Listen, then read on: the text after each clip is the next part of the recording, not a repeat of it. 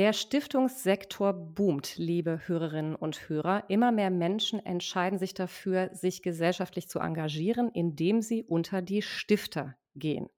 Und von diesen Menschen stammen viele aus Unternehmerfamilien, das heißt aus Eigentümerfamilien von kleinen, mittleren oder auch großen Familienunternehmen, die sich eben dafür entscheiden, einen Teil ihres Vermögens in eine Stiftung einzubringen. Das wirft eine ganze Reihe von Fragen auf. Zunächst mal, warum? Ähm, woher kommt oder kam im Einzelfall eigentlich der Impuls für eine Stiftungsgründung? Aber auch zum Beispiel, wie überträgt man Stiftungsarbeit in die nächste Generation? Das ist ja ein Thema, ähm, was Familienunternehmen sowieso beschäftigt und im Falle der Stiftung, die ja idealerweise den Stifter überdauert, natürlich auch eine Frage ist. Und auch last but not least, wie viel Veränderung in der Stiftungsarbeit ist eigentlich nötig und möglich? Das sind Fragen, die uns regelmäßig beschäftigen im Wir-Magazin für Unternehmerfamilien aus dem Fachverlag der Frankfurter Allgemeinen Zeitung und auch heute hier im Podcast des Wir-Magazins. Und dafür habe ich einen quasi doppelt kompetenten Gast bei mir. Freuen Sie sich auf Dr. Felix Kroschke von der Kroschke Unternehmensgruppe.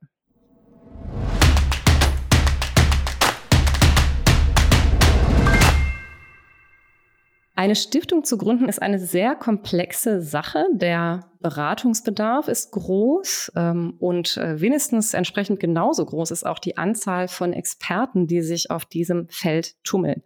Und wir sprechen heute im Wir-Podcast mit einem Gast, der beide Rollen in sich vereint. Er ist in dritter Generation Familienunternehmer bei der Kroschke-Gruppe und seit diesem Jahr auch Vorstandsvorsitzender der Kroschke Kinderstiftung. Das ist sozusagen die Kroschke-Seite.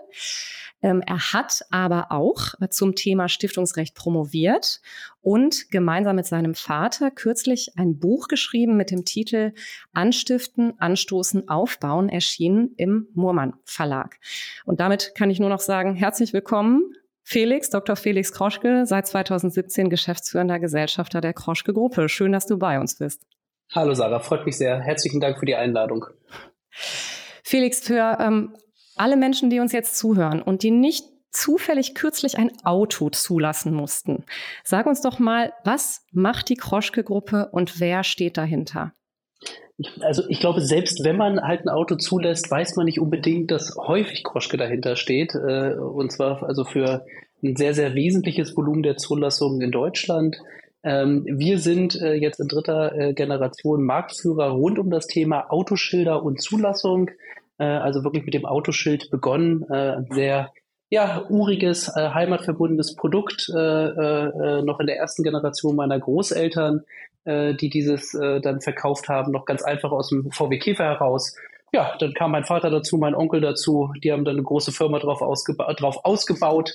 Ähm, äh, äh, mittlerweile gibt es zwei äh, Unternehmensgruppen und äh, ja, dann waren die in den 90ern schon so erfolgreich, dass sie gesagt haben, wir müssen uns auch äh, äh, sozial und gesellschaftlich engagieren und haben sich dann entschieden, obwohl sie die Firmengruppen auseinanderdividiert haben, eine Stiftung zu errichten. Und wir als Kroschke-Gruppe äh, seitens, also Christoph Kroschke, sitzen hier in Ahrensburg bei Hamburg und sind mittlerweile der Marktführer für alles rund um die Zulassung von Fahrzeugen. Für Privatkunden, aber auch für Autohäuser, für große Flotten, für Autovermieter und äh, ja, versuchen das Ganze auch immer stärker zu internationalisieren. Ich führe jetzt die Firma gemeinsam mit meinem Bruder Philipp als dritte Generation und äh, ja, das jetzt seit fast sieben Jahren. Ja, super, danke dir. Du hast genau die Station ähm, schon genannt. Ähm, ich hab, hatte schon die Kroschke Kinderstiftung auch, auch gerade ins Gespräch gebracht. Du hast gesagt, in den 90ern ähm, war viel los bei euch und dein Vater hat 1993 gemeinsam mit seinem Bruder die Kroschke Kinderstiftung gegründet. Ich muss jetzt erstmal eine Sachfrage stellen. Ähm, wie alt warst du da? Ich weiß, 2020 musst du noch unter 40 gewesen sein, weil du da äh, und, äh, zu den Top 40 under 40 äh, dazu gezählt wurdest. Aber wie alt warst du 1993? Ja, also man, wie gesagt, man ist ja so alt, wie man sich fühlt. Ne? Mal was abgedroschenes zu sagen. Nein, äh, äh, ich bin 88 äh, geboren, das heißt äh, 93 war ich fünf Jahre alt und es gibt auch ein ganz, ganz niedliches Foto. Mein Vater und mein Onkel waren damals in Braunschweig ansässig, ähm, haben aber gesagt, äh, dass sie große Ambitionen haben und sind in die Stiftungshauptstadt äh, schlechthin gegangen. Das war Hamburg, damals um die Stiftung zu errichten. Und haben das sogar mit einer Pressekonferenz gemacht. Es gibt ein Foto von mir, wie ich auf dem Podium sitze während der Errichtung der Kroschke Kinderstiftung mit fünf Jahren. Okay, also das ist ähm, ein Punkt, auf den wir, äh, auf den ich gleich unbedingt noch eingehen will, nämlich welche, welche, wie du die Stiftung wahrgenommen hast, auch so im Laufe. Also du bist ja äh, willentlich oder nicht damit aufgewachsen, einfach qua Alter. Ähm, aber vielleicht können wir vielleicht bei dem Moment der Gründung, was du ja gerade beschrieben hast, noch ein bisschen bleiben. Ähm, Woher kam der Impuls, ähm, die Stiftung zu gründen und wie ähm, lief das dann auch ab? Also das war ja quasi aus ähm, der, der, Generation deines Vaters, dein Vater und dein sein Bruder, also dein Onkel. Ähm, ja, was war deren Motivation zur Gründung der Kroschke Kinderstiftung? Ja, also das ist natürlich jetzt für mich quasi natürlich auch Hörensagen an der Stelle.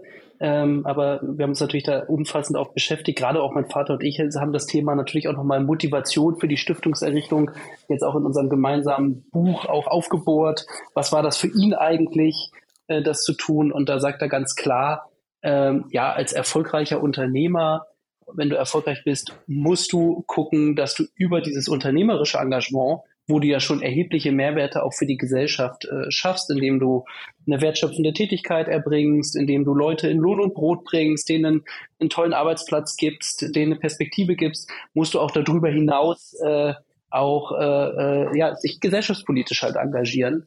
Und äh, das war für die damals eine große Motivation. Damals gab es auch noch viel, viel mehr Versorgungslücken.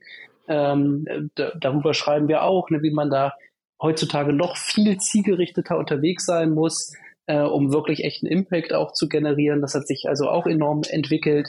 Aber wir haben gesagt, wir müssen was zurückgeben an die Gesellschaft, weil es gibt äh, Lücken, wo die Arme des Staates schlicht und ergreifend nicht hinreichen. Und dort in diese Lücken, wo die Arme des Staates nicht hinreichen, da wollen wir gezielt aktiv werden. Und dazu gibt uns der Gesetzgeber äh, auch einen Rahmen, wo man steuerbegünstigt Gelder ja nutzen kann, um die gemeinnützig wiederum in die Gesellschaft einzubringen. Ähm, und wir sehen, dass teilweise der Staat in der seiner Allokation, das war auch in den 90er Jahren nichts äh, Neues, äh, offensichtlich äh, in seiner Allokation nicht immer äh, sachgerecht ist, sondern Gelder einfach in die falschen Richtungen gehen, viel weggeht also ne, ich, ich denke mal, viele von uns, äh, jetzt auch von den Zuhörern, denken vielleicht an den Bericht des äh, Steuerzahlerbundes, der immer jedes Jahr kommt, wo ja immer dann, sage ich mal, so ein paar äh, ganz besondere Schmankerl äh, geäußert werden. Das gab es damals auch schon und gesagt, nee, wir wollen das nutzen, wir wollen entscheiden, was förderungswürdig ist und nicht. Ähm, und damals ging es auch schon darum, einen äh, Stiftungszweck sachgerecht zu definieren. Mein Vater hatte zu dem Zeitpunkt der Errichtung der Stiftung äh, schon fünf Kinder. Insgesamt hat er sechs Kinder. Äh, äh, zusammen mit meiner äh, Mutter und hat gesagt, äh, ich habe das große Glück, dass ich äh, damals halt fünf gesunde Kinder, jetzt hat er sechs gesunde Kinder und sieben Enkelkinder äh, und äh, hat damals schon erkannt, äh, was das eigentlich für ein ganz besonderes Privileg ist, äh, von dem nicht alle profitieren können. Und deswegen war äh, denen halt relativ schnell klar, mein Vater und mein Onkel, wir errichten eine Stiftung, die ähm, äh, Projekte fördern soll zugunsten von benachteiligten äh, Kindern. Die Benachteiligung kann in der sozialen Situation bedingt sein oder auch in einer äh, körperlich oder geistigen Situation bedingt sein. Ja, super, vielen Dank. Ähm, wenn wir uns sozusagen diese Stiftung jetzt mal anschauen, ähm, wenn man sich mit Familienunternehmen beschäftigt, so wie wir das beim Biermagazin ja tun, dann begegnet man ja ganz ähm, verschiedenen äh, Ausprägungen der Stiftungsarbeit. Ähm, je nachdem, wer der Stifter ist oder wer ja ähm, sozusagen der Absender ähm, ist des Engagements, kann die Stiftungsarbeit ja, ich sag mal, sehr verschieden gestaltet werden und auch verschieden ernst genommen werden. Ähm, vielleicht mal erst mit Blick auf die Gestaltung. Na klar, Höhe und Art des Kapitals, ähm, was eingebracht wird. Ähm, in manchen Fällen sind es ja beispielsweise auch Unternehmensanteile, aber auch die Frage, welche Gremien gibt es und wer sitzt da drin? Ähm, inwiefern ist die Familie eigentlich in entscheidenden Rollen oder nicht? Aber auch wie eng ist die Verbindung zum Unternehmen? Ähm, auch wie professionell ist die Stiftungsarbeit oder ist es eigentlich doch eher so eine Art Liebhaberei oder Hobby des Stifters? Ähm, das habe übrigens nicht ich gesagt, sondern ähm, Beate Herreus von der Herreus äh, Bildungsstiftung. Die hat äh, auch schon mit uns über Professionalität von Stiftungsarbeit äh, gesprochen. Und wenn du jetzt an die, an ähm, sozusagen die ursprüngliche Form ähm, oder vielleicht auch die Entwicklung der Kroschke äh, Kinderstiftung denkst, wo ähm, oder wie würdest du dieses Dreieck aus Stiftung, Familie und Unternehmen beschreiben? Ja, also äh, das ist auch ganz klar die These, die wir halt sehen, das muss sich gegenseitig befruchten. So und äh, jeder, der äh, äh, eine glückliche Familie schaffen möchte und errichten würde, weiß, dass das Arbeit ist. Jeder, der ein tolles Unternehmen, egal welcher Größe errichten möchte, weiß, dass das äh, nun mal nicht geschenkt ist und dass man dafür hart arbeiten und kämpfen muss. Und genauso ist es halt auch in der Stiftungsarbeit. Also ich kann nicht sagen, ja, ich mache jetzt hier eine Stiftung und dann äh, äh, sind die Projekte ganz toll, die ich fördere, die haben tollen Impact und ich kriege auch noch zusätzlich äh, äh, erhebliche Anerkennung, äh, äh, die mich jetzt auch nochmal freut äh, und mir eine gewisse Befriedigung gibt, so über das rein altruistische Motiv heraus. Also alles, was man macht, muss man mit einer Ernsthaftigkeit tun. Das kann ja ganz unterschiedlich von der Größe sein. Ne? Also ich kann äh, den tollsten Laden betreiben, äh, so, das ist harte Arbeit. Äh, und wenn es nur ein Geschäft ist, oder ich kann einen tollen Bäckereibetrieb äh, betreiben, wo ich nur einen Standort habe und so. So, wenn ich es richtig machen will, ist das halt harte Arbeit. So und äh, genauso ist halt auch irgendwie harte Arbeit. Äh, äh, das stelle ich ja selber jetzt erst fest. Ich habe zwei kleine Kinder Ne, früher hat man das immer für selbstverständlich genommen. Ich habe gesagt, ich habe fünf Geschwister. So, da machst du dir gar nicht Gedanken, was das für eine harte Arbeit ist, so eine Familie ähm, irgendwo äh, auf den Weg zu bringen, ins Leben zu bringen, äh, in ne, äh, den Werte zu vermitteln. Man nimmt das ja so als kleines Kind alles als selbstverständlich wahr. Und erst wenn man wirklich in die Verantwortung kommt, sieht man, wie hart das ist. Das habe ich ja selber auch. Also ich bin jetzt fast sieben Jahre Geschäftsführer bei uns hier im äh, Betrieb und äh, also waren äh, auch heftige Krisen, durch die man äh, geht. Und genau das Gleiche kann ich auch nur sagen. Das ist auch ganz klare These für uns, äh, auch in unserem Buch. Äh, also wenn du das machen willst, mach es äh, mit der richtigen Motivation und auch mit der richtigen Ernsthaftigkeit und nicht nur ähm, so äh, äh, äh laissez-faire wird schon gehen. So und da gibt es unterschiedliche Größen. Wir sind ja jetzt auch keine riesige Stiftung, ich würde sagen, wir sind also jetzt äh, rein statistisch äh, so im oberen äh, Mittelfeld ähm, äh, dessen, was wir tun. Ne? Also natürlich mit der Hereus Bildungsstiftung nicht zu vergleichen, aber das sind ja ganz tolle, inspirierende Stiftungen, auf die wir teilweise in unserem Buch auch verweisen, wo man sagt, äh, ja, die sind wirkliche Gamechanger, die echte äh, global äh, soziale Veränderungen auch äh, äh, bewirken können. Das werden wir wahrscheinlich gar nicht schaffen, aber wir können ja in unserem Kosmos Dinge verändern, äh, wenn man es halt richtig macht. Hm. So, und vielleicht nicht alles ist förderungswürdig. Ne? Ja, vielleicht kannst du uns ähm, einfach da mal kurz ein paar Eckdaten zu nennen. Also, weil du sagst, ihr seid ja jetzt nicht riesig. Ähm, äh, mit welchen Mitteln arbeitet ihr denn beispielsweise bei ähm, der äh, Kroschke Kinderstiftung? Und vielleicht kannst du uns auch dann im Zusammenhang damit noch äh, kurz sagen, ähm, welche Rolle auch die oder ähm, die Familie wahrnimmt, ne? weil auch das ist ja so ein bisschen die Frage von, wie ernsthaft verfolge ich das, ne? ähm, wie, welche Positionen sind mit Familienmitgliedern auch besetzt beispielsweise. Das wären, glaube ich, noch interessante Punkte. Ja, äh, auch total gerne. Also äh, jetzt einmal so für die Einordnung. Äh, also der Stiftungsbestand in Deutschland wächst ja von Jahr zu Jahr. Also das hat sich ja auch äh, äh, durch Corona überhaupt nicht äh, verändert. Da gibt es ja unterschiedliche Effekte, die darauf einspielen. Also gerade im letzten Jahr, ähm, das war jetzt so die neueste Statistik, äh, die man ja auch immer vom Bundesverband auch bekommt. Äh, das heißt, 2022 wurden wieder fast 700 Stiftungen neu errichtet. Das heißt, wir haben jetzt einen Bestand von äh, fast äh, von über 25.000 Stiftungen in Deutschland. Also war wieder ein Wachstum von 2,5 Prozent. Ähm, also total enorm, was man dabei halt immer nicht vergessen darf. Also ein Großteil dieser äh, knapp über 25.000 Stiftungen, ungefähr 70 Prozent haben Stiftungsvermögen von einer Million Euro oder weniger.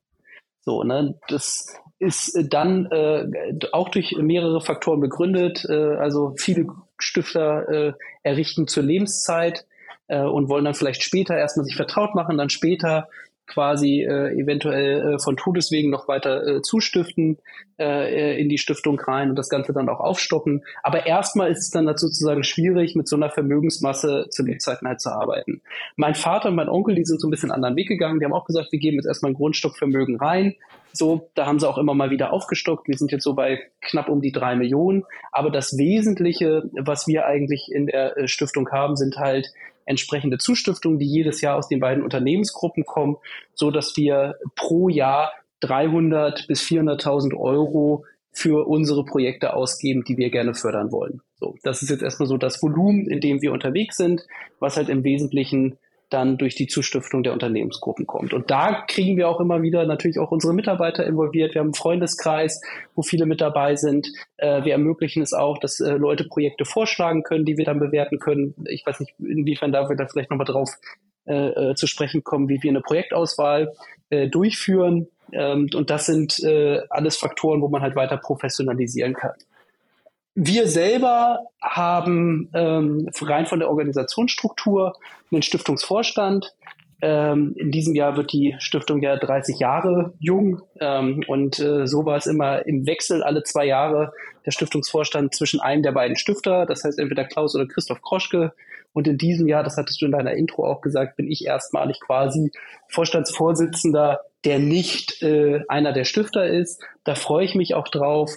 Ähm, und ich sehe das halt auch so als total große äh, Verantwortung für mich, ähm, der Stiftung da auch nochmal wieder neue Impulse auch zu geben, zu sagen, Mensch, auch das hat sich ja total verändert. Unser Fokus hat sich immer weiter rauskristallisiert. Wir sind professioneller geworden.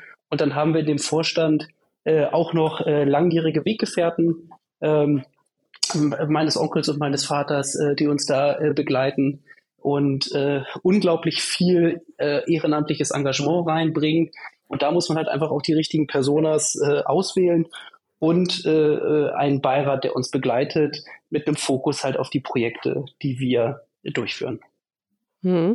Aber das ähm, impliziert ja schon alles, was du jetzt sagst, dass ähm, äh, also ich sage es mal ein bisschen schlicht, die Stiftungsarbeit von euch als Unternehmerfamilie durchaus sehr ernst genommen wird. Also dass oft auch beispielsweise die, ähm, die Person oder die Familienmitglieder, die auch im Unternehmen in der operativen Verantwortung sind, auch in der Stiftung ähm, den, den oder die relevanten Posten haben. Ne? Das ähm, spricht mhm. ja sozusagen von einer großen Nähe und einer großen Ernsthaftigkeit auch dem, dem ganzen Vorhaben gegenüber, wie du es ja. gerade gesagt hast. Darf ich äh, mal fragen, ähm, ist diese nahe oder ich, ich, ich setze mal voraus, du hast gesagt, du hast mit fünf da schon ähm, äh, bei der Pressekonferenz gesessen.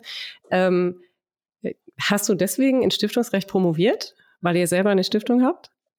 Nee, das wird immer äh, auch so vermutet. Äh, also ich habe äh, sowohl BWL studiert als danach noch Jura halt studiert und ähm, musste dann im Studium da eine Seminararbeit schreiben und ich fand das irgendwie total faszinierend mit den Stiftungen und bin dann da echt so ein bisschen dran hängen geblieben. Und als ich mir dann die Frage gestellt habe, will ich jetzt auch noch promovieren, gesagt, komm, dann mache ich was im Stiftungsrecht und habe letztlich auch in einem äh, Thema promoviert im Stiftungsrecht, was mit unserer Stiftung als solches überhaupt nichts zu tun hat. Also ich habe zum Thema Verbrauchsstiftung promoviert. Das ist eine spezifische Form der Stiftung, die anders als diese klassische Ewigkeitsstiftung halt ihr Grundstockvermögen verbrauchen muss mhm. über einen gewissen Zeitraum. So, und das ist sicherlich auch ein Modell, was ich total spannend und interessant finde. Ähm, also äh, rein aus der äh, Perspektive, was man damit äh, letztlich auch bewirken kann.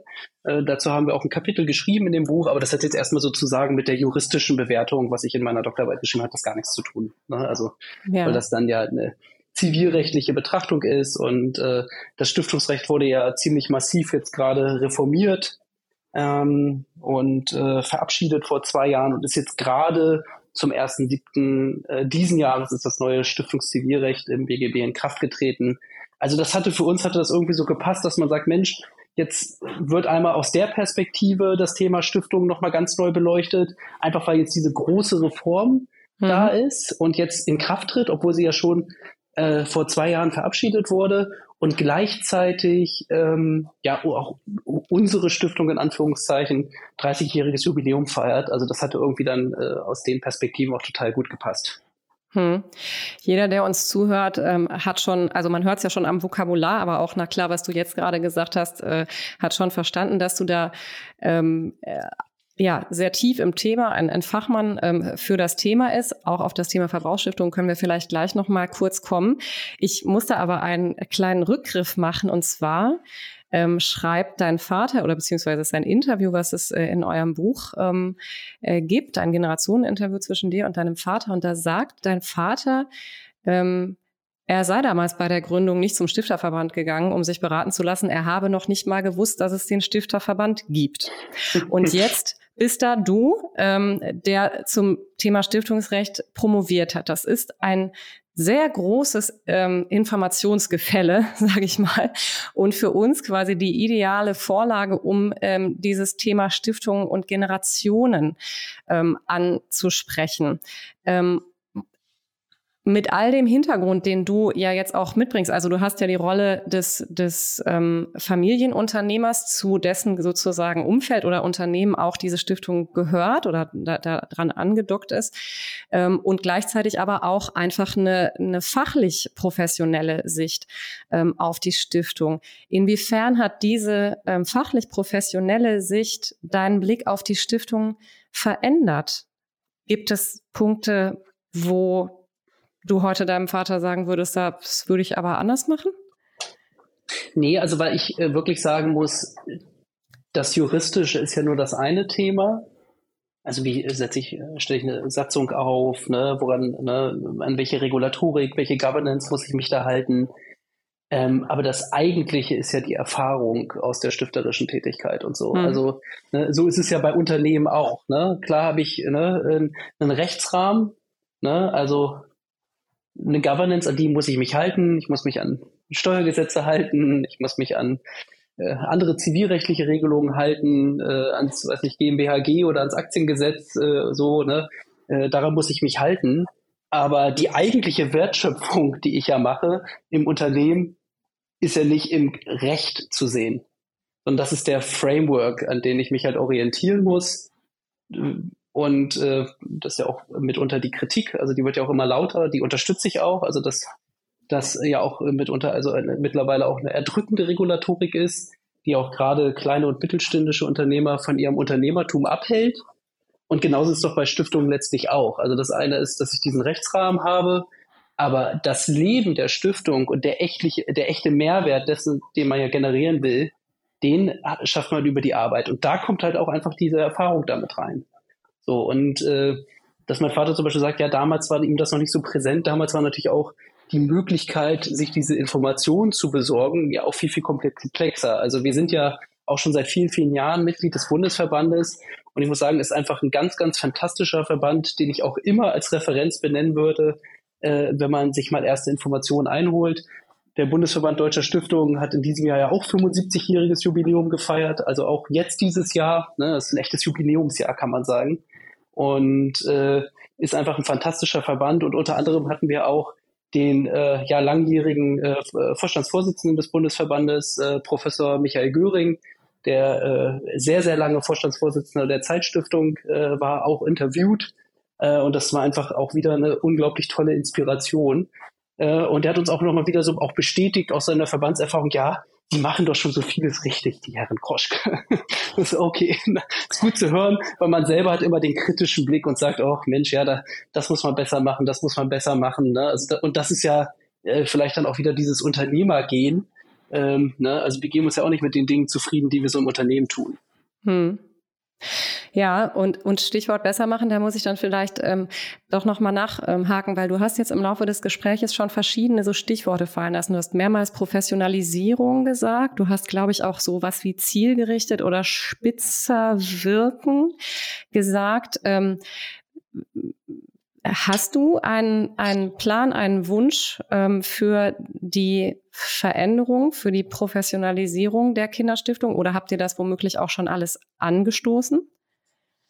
Also ich glaube, was äh, so ein bisschen so die Basics sind, äh, die man äh, auch machen kann, das fängt schon mal an bei der Antragstellung bei uns. Ne? Das ist jetzt alles irgendwie noch wirklich äh, ein Formularwesen, ne? wo Leute dann die Anträge dann ausfüllen, man da relativ viel Paperwork hat. Also auch das kann man digitalisieren, das werden wir jetzt auch tun. Das heißt, ne, auch um für uns mehr Qualität in der Auswahl der Projekte zu generieren, werden die quasi durch so eine Art dynamischen Fragebogen durchgeführt wo wir nach unseren Förderkriterien bereits eine Auswahl treffen können und also auch den potenziellen Antragsteller äh, durch einen Prozess führen äh, und dem Gefühl geben, worauf wir Wert legen. Und dann stellt er vielleicht selber fest, mh, hm, ja, also scheint jetzt nicht sozusagen die richtige Stiftung zu sein, die eigentlich für mein Anliegen in Frage kommt. Also das ist so ein Beispiel, wo ich sage, im unternehmerischen Kontext würde man sowas ja immer machen. Äh, aber in der Stiftung äh, ist das häufig, und das sehe ich ja immer wieder, ja, führen Sie erstmal das Formular, also so ein bisschen behördenhaft vielleicht. So, und das versuchen wir äh, unter anderem natürlich auch zu machen. Ähm, und äh, äh, wo ich ein starker Verfechter bin, das haben wir bei uns auch in dem Buch äh, auch definiert. Wenn wir dann die äh, äh, Projekte quasi at hand haben, müssen wir nach einer klaren Strukturkriterienmatrix definieren, wo wir Gewichtungen drin haben. Was sind eigentlich die Projekte, die wir gerne fördern wollen?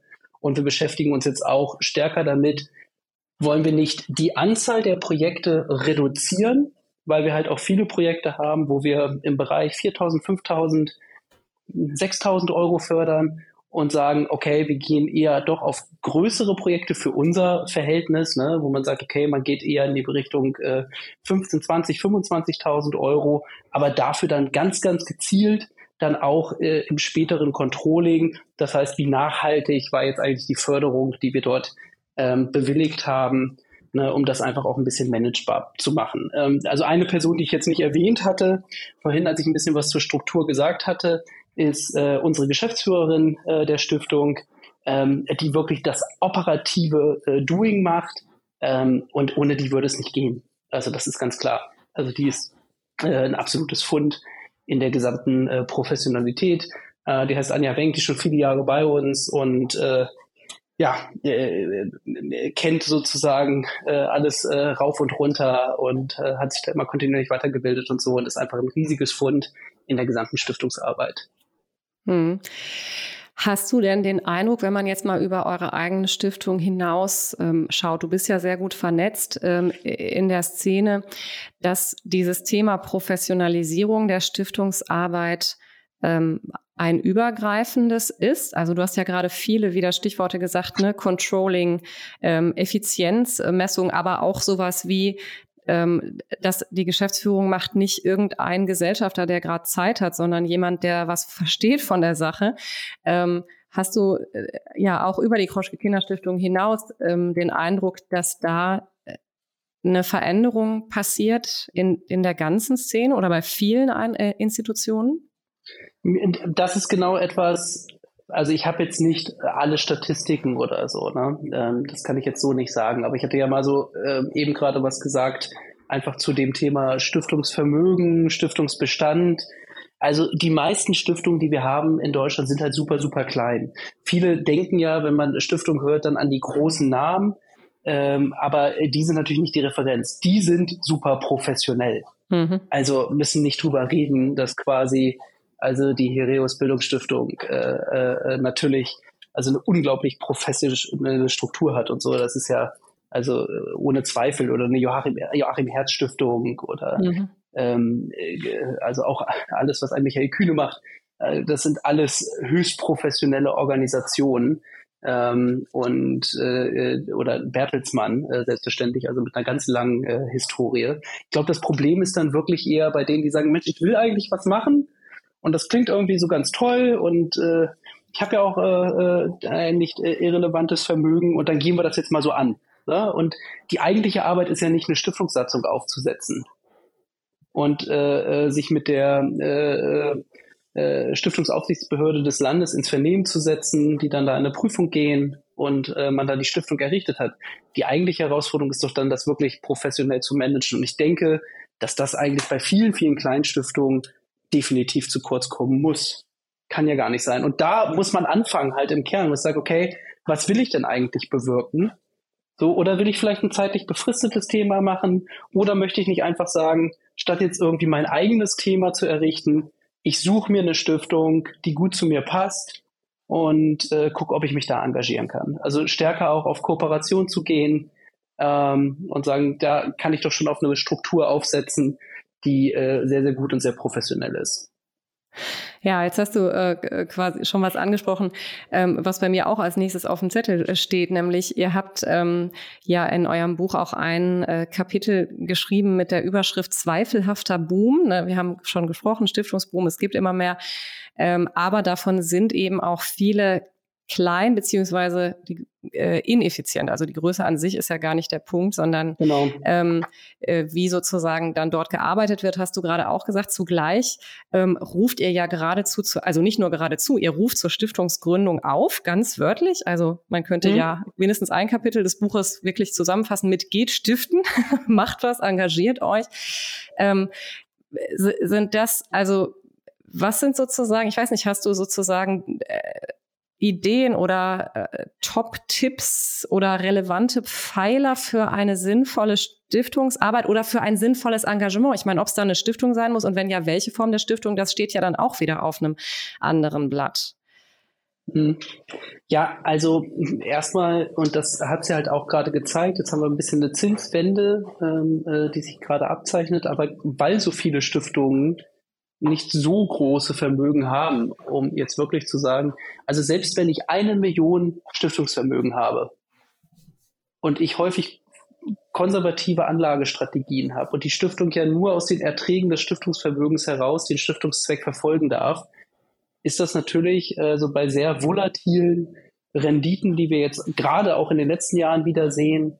Gleichzeitig hat man erhebliche Haftungsrisiken als Vorstand, also man will da eher risikoavers anlegen.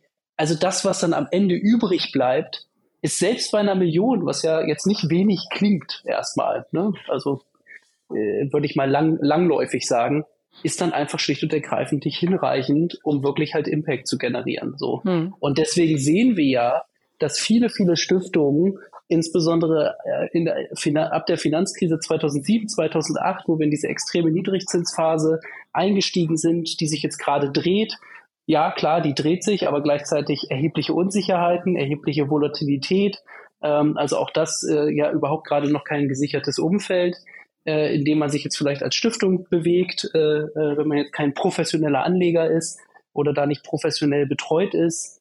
Äh, durch eine, also es gibt ja sehr viele gute Banken, die einen auch da betreuen können in der Anlage von Stiftungsvermögen äh, auf Basis von Anlagerichtlinien. Aber auch das lohnt sich erst wieder, wenn man eine gewisse Größe hat, äh, das wirklich äh, zu definieren. Und ähm, ja, deswegen sind ja viele Stiftungen doch auch sehr notleidend geworden.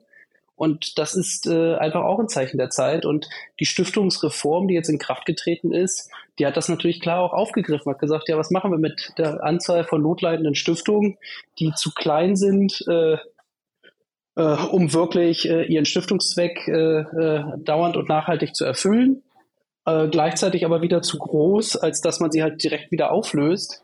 Und äh, deswegen hat sich ja da auch der Gesetzgeber sehr, sehr viele Gedanken gemacht zur Zusammenführung von Stiftungen oder auch äh, der Umwandlungsmöglichkeit, dass ich einfach so eine Stiftung, die ich ursprünglich, eine Stiftung, die ich ursprünglich auf Ewigkeit errichtet habe, in eine Verbrauchsstiftung umwandle und sage, okay, man nimmt diesen Renditedruck weg, man nimmt ein tolles Stiftungsvermögen, äh, was ich dann äh, zielgerichtet äh, äh, äh, einsetzen kann, weil ich würde auch immer zum Beispiel sagen, ja dann lieber, wenn ich die Million habe, nehmen wir die jetzt mal exemplarisch die jetzt über 10 oder 20 Jahre äh, jedes Jahr 50 oder 100.000 Euro, ein bisschen mit Zinseszinseffekt dann halt ein bisschen mehr, äh, total zielgerichtet mit Impact auszugeben, ist doch viel, viel besser, als wenn ich jedes Jahr irgendwie nur 10.000 Euro habe. Ja, das ist natürlich jetzt auch dein Thema, ähm, die, die Verbrauchsstiftung. Du hast aber selber auch gesagt, das Thema Ewigkeitsanspruch. ich, ich, weiß nicht, ob du, ähm, hast du äh, einen Einblick oder, oder äh, sozusagen eine Tendenz oder aktuelle Zahlen dazu, wie gut oder wie offen die, die Szene ist für das Thema Verbrauchsstiftungen? Weil ja doch so dieses, also, ähm, diese Idee, eine Stiftung überdauert auf jeden Fall den Stifter und idealerweise äh, auch noch viel länger. Ewig ist natürlich sehr abstrakt, aber ähm, das ist ja schon was, was sehr eng mit dem Gedanken der Stiftung verbunden ist. Dann spielen da auch diese ganzen, ähm, äh, ne, ver verewigt man da seinen eigenen Namen mit oder nicht, ähm, Ideen, die ja auch gar nicht immer stimmen, mit rein. Aber ähm, weißt du, also hast du da eine, eine Idee zu, wie gut diese Idee der Verbrauchsstiftung angenommen wird in diesem Setting, was eigentlich mal anders gepoolt war oder vielleicht auch noch ist? Also aktuell von den reinen Zahlen, ich habe jetzt die aktu also die ganz, ganz aktuellen habe ich nicht, aber die Anzahl der Errichtungen von Verbrauchsstiftungen ist absolut äh, unbedeutend aktuell noch. Mhm. Und ich glaube, das liegt auch ganz stark an dem, was du gerade gesagt hast, dass das so vorurteilsbehaftet ist. Also es wirkt ein bisschen so, als wäre die Verbrauchsstiftung nur so eine Stiftung zweiter Klasse, was überhaupt nicht der Fall ist. Also es ist eine vollwertige Stiftung als juristische Person. Also es ist genauso vollwertig wie jede andere Stiftung auch. Also jetzt ne, Stiftung im rechtlichen Sinne. Ähm, und äh, ich sage ja, äh, ist einfach viel Unwissen da, weil viele einfach so denken, ja, eine Stiftung, die muss doch auf ewig überdauern und am besten wirklich auch genau äh, so ein bisschen in äh, äh, nachwirken nach meinem Tod und meinen Namen verewigen und so. Und also was ich zumindest in der letzten großen Stifterstudie gelesen habe, ähm, die auch vom äh, Bundesverband rausgegeben wurde, die ist leider mittlerweile auch schon ziemlich alt, aber das wird sich nur noch weiter bestätigt haben. Die ist aus 2015, das ist die große Stifterstudie von Carsten Timmer als Herausgeber. Ähm, also da hat er auch einmal die soziodemografischen Merkmale von Stifterinnen und Stiftern in Deutschland analysiert und mit welchen Motiven die errichten. Und die wenigsten errichten eine Stiftung, weil sie sich verewigen wollen. Also ist ja auch eine total komische Motivation, muss ich ehrlich sagen. ne, also Bedürfnisse verändern sich ja auch äh, mit der Zeit. Und äh, also im amerikanischen Stiftungssektor gab es schon ganz, ganz früh das Konzept, äh, dass man ja, Stiftungsvermögen verbraucht. Das war immer so ein anderes Mindset, äh, was sich da stark ausgeprägt hat. Und bei uns hier eher in diesem zentraleuropäischen äh, Bereich, insbesondere in Deutschland, haben wir immer noch so den Glauben, ja, äh, so ein bisschen prähistorisch, äh, ne, man muss sich quasi verewigen. Hm. Hm. Und äh, das halte ich eigentlich für, also jetzt, alle sehen doch die Dynamik. Also auch ein Unternehmen kann ich auch nicht verewigen. Wenn ein Unternehmen sich nicht bewegt, bist du weg. Dann kannst du quasi nicht mehr die Bedürfnisse bedienen, die äh, dein Unternehmen bedienen soll. Also auch wir bei Kroschke stehen ja auch unter erheblichem Transformationszwang. Ist doch ganz normal. So, wir müssen uns verändern, digitalisieren, transformieren, anpassen. So, ich kann auch keine Garantie aussprechen, dass es uns noch in 10, 20 Jahren gibt. Also es sind ja nun mal sehr dynamische Zeiten. Also musst du damit auch gehen. Warum sollte eine Stiftung das nicht auch machen müssen? Und dann ein flexibles Stiftungsmodell zu wählen, ist doch wunderbar. Das ähm, führt mich zu einer eigentlich meiner letzten Frage schon äh, fast für uns heute. Du bist ja jetzt geschäftsführender Gesellschafter bei der Kroschke Gruppe. Und es ist jetzt ähm, äh, es ist jetzt was wäre wenn, aber das würde ich gerne einmal kurz ähm, mit dir versuchen. Wenn es noch kein institutionalisiertes gesellschaftliches Engagement gäbe bei mhm. Kroschke, mhm. würdest du selbst heute eine Stiftung gründen? Mm, also wenn wir jetzt nicht unsere Kroschke Kinderstiftung, die ich ja quasi dann jetzt mit beerbt ha habe, ähm, würde ich es wahrscheinlich jetzt aktuell im ersten Schritt noch nicht tun. Aber ich würde mich definitiv anderen Stiftungen anschließen und die gezielt unterstützen und promoten hier bei hm. uns. So. Ob ich das from the scratch jetzt schon rausheben würde, irgendwann würde ich es definitiv tun und wahrscheinlich wird es eine Verbrauchsstiftung. Alles klar, das ist sehr eindeutig. Das ist das, das Wort also zum Abschluss alles, der Folge. An, alles andere wäre merkwürdig. Aber ich bin, wie gesagt, das ist ja auch ganz anders. Wir sehen ja auch jetzt so zu demografisch, dass die Leute auch jünger werden. Also das hm. ist ja mhm. auch total begrüßenswert. Ähm, also ich bin jetzt 35 ähm, und ähm, ja, wird mich immer, also jeder muss sich von uns engagieren. Und wir Deutschen sind ja doch ein Volk, derer, die sich insbesondere ja in Vereinen engagieren, und davon lebt so viel auch unseres äh, Gemeinwesens auch und unserer Gemeinschaft. Und leider sieht man daher eine abnehmende Tendenz und dem müssen wir halt entgegenwirken. Also wir sagen ja auch ganz klar, du musst ja nicht zwingend eine Stiftung errichten, weil wir geben ja Kriterien vor, wo wir sagen, erst dann macht es wirklich Sinn. Mhm. Aber sich zu engagieren, das macht immer Sinn. Das ist das perfekte Schlusswort, Felix. Ich ähm, danke dir ähm, sehr, dass du heute bei uns warst. Wir machen an dieser Stelle einen Cut, liebe Hörerinnen und Hörer. Ich ähm, bedanke mich bei Ihnen fürs Zuhören und ja, ganz herzlich nochmal bei dir, Felix, äh, für deine Zeit und diese doppelte Expertise, die du zu dem Thema mitgebracht hast. Das war ein sehr spannender Einblick. Danke dir, dass du bei uns warst. Vielen lieben Dank. Danke, Sarah. Wenn Sie, liebe Hörerinnen und Hörer, mehr lesen wollen zum Thema Familienunternehmen und Stiftungen, dann äh, besorgen Sie sich als erstes mal das Buch von Christoph und Felix Kroschke. Das darf ich jetzt unserem eigenen Magazin vorschieben aus aktuellem Anlass. Ähm, erschienen im Murmann Verlag, verlinken wir auch gerne nochmal in den Show Notes. Und ansonsten finden Sie natürlich dieses und viele weitere Themen wie immer in unserem Magazin, Print oder als E-Paper unter www.wirmagazin.de. Oder abonnieren Sie uns gleich hier und seien Sie dabei bei der nächsten Folge von Wir reden mit, dem Podcast des Wir Magazins. Wir freuen uns drauf. Bis dann.